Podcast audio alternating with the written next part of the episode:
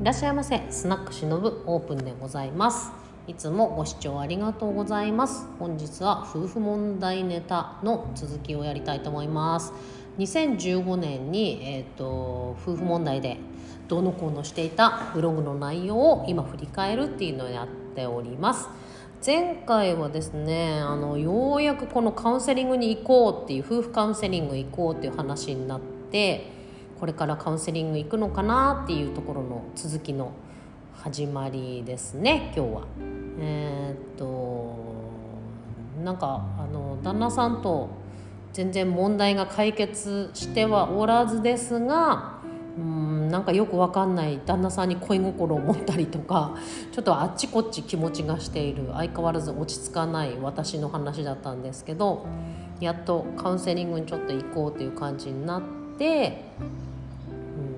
で、まあ、カウンセリング受けるっていうのの続きの話でなんかカウンセリング受けるよってなったら急にちょっと熱が出ちゃって、まあ、ちょっと疲れが溜まってたのと、まあ、やっとなんかこの先に行けるのかなって落ち着きからかななんか発熱しちゃって倒れちゃったんですよね。で、まあ、発熱から一夜明け心療内科2回目の診察が入っていましたがだるいのともう必要ないかなと思いキャンセルしました。心療内科に行くよりも美容に関することをした方が気持ちが元気になるのでそちらを済んで無理にでもポジティブに過ごすことを選んでみました。なんかですね外見をきれいに保つ保つことへの執着や興味が強いんですがよくよく考えるとちょっと歪んでんなって思ってることがあります。私って言ってね。そうヘアメイクとかスキンケアファッションにはこだわりが強いけど太ることには無頓着っていう。確かにね。ボディメイクへの関心が低いっていうか低くはないんだけどなんかそこを諦めきってるっていうね。外に出ているとこは綺麗にしたくこだわるけど隠れてるところは目の向けない知らんぷり自分でも不思議に思う。自分の心で。っていうことで書いてますけどでそもそもひょうきんでおちゃらけてて調子に乗りやすい。誰とでも打ち解ける人懐っこいキャラでやってるんですが私の闇はどっぷり深そうだなと俯瞰で見ちゃう。うん深いね。確かに闇深い。そうっていう。そうそう。あの心療内科にももちろん行ってたんです。まあ行く理由としてはあの会社への休みが欲しかったから休みのねあのなんていうの？あの休業届じゃないけどそういうのもらうと会社でお給料をもらいながらお休みできる病床届かな。そうそのために行ってたんですけどまあ私の言ってた先生はね本当にお薬出してくれるだけの人でした。心療内科多分いろいろあるんだろうけどまあ本当私の目も見て話さないようなまあ辛いですっていう話をしたとしてもあじゃあお薬出しますねっていう感じの、まあ、ある意味だから休むためのあの材料として診断書出してくれるにはすごく便利な先生でしたね。でも心をどうこうしたいとかあの前向きにしたいっていうのには何の役にも立たない先生だったのでまあ本当に病院選び大事だと思います。心療内科行けばね治るっていうわけじゃないね本当。なんか心病んだ時は。うん。と思いましたね、まあ、そういう親身になって治そうっていう先生ってどのぐらい行くのか知らないけど。私もねそこしか行ったことなかったんで。うんあん。まりそれだけでは本気にやばい人はちょっとダメでしょうねっていう感じしましたね。なのでまあ言ってる意味なかったから別にあの睡眠じゃ眠剤とかもらってましたけどうん、別にあんまり使う感じでもなかったしまあ徐々に寝れるようにはなってきてたんでちょっと寝れる時間は短かったんですけどそうなので特に行く必要ないなと思ってもうこの辺から多分行かなくなっちゃったな。な気がします。そうなんかああだこうだなんかこう書いてますけど書いてるけどこの書いてる内容もねちょっととっちらかりすぎててなんか何言ってんの？って自分で思うのでちょっと読むにも値しない 内容だな。そうでカウンセリングについて旦那さんと話してみたらそう本当はカウンセリングの歌にして私と？うん。これよくわかんないな。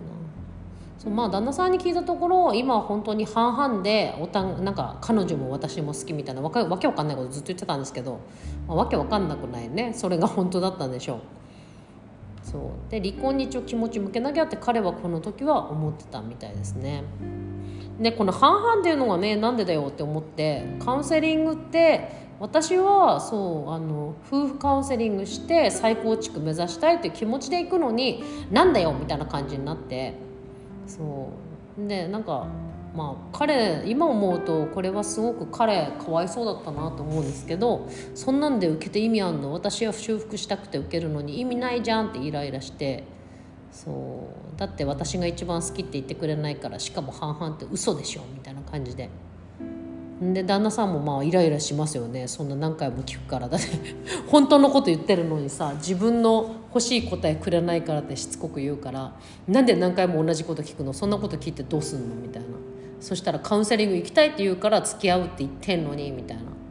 でもここから喧嘩ですよ。じゃあ私がやりたいからやらせてあげるって感じでお願いするのは私なの？みたいな。あんたじゃないの？みたいな。そう。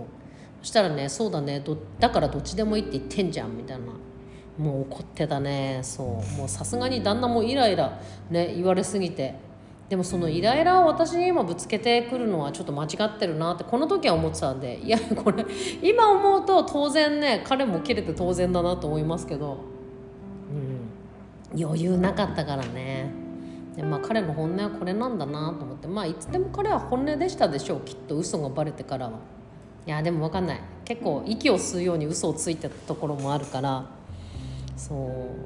う。だからまあこいつは離婚したいんだなっていう。で友達になんか私が変わらないうちは何やってもダメだから先走った行動するべからずって言ってたのに、まあ、またやっちまったって後悔してるわけですね。そう。なんか一通りでもねイライラぶつけたらすっきりしたのかなんかまた旦那さんがかわいそうに思えてきたっていうこの私のもうなんか頭の中のぐちゃぐちゃ加減よ。そう。なんかねその後ちょっと懐きたくなってちょっと彼に触れたくなっちゃったりとかしたりね。うん。なんかよくわかんない。この時期がよくわかんないな一番な。結局その日はねなんか布団並べて一緒に寝たりとかねしてるからね。分かんない。とかく彼の気持ちがもう離れていく不安とか自分の置かれてる立場の不安とかなんかいろいろあったんだろうね。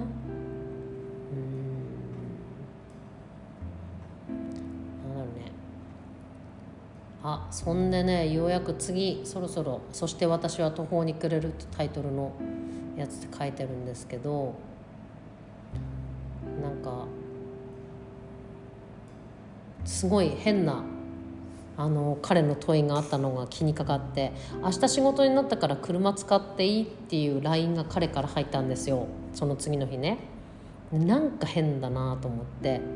そう。だって車用車持ってるから別にそれを使っていけばいいのになんか私の使うってどういうことなんだろうなと思って。そう。でなんか怪しいなと思ってたからなんか彼女に会いに行く時は嘘つかなくていいからって言ったらそう。言ったのね会いに行く時は行ってから出かけていいってこと？って言ってきたからそうそう分かったっつって言いたくなきゃ言わなくていいけどもう嘘は嫌だし今の生活に必要なものなら仕方ないしその代わりなんか彼の気持ちが私に戻ったらバッサリ切ってもらうからまあよく学びよく遊べみたいななんかいい女ぶったことを今度頑張ってやってますね。そう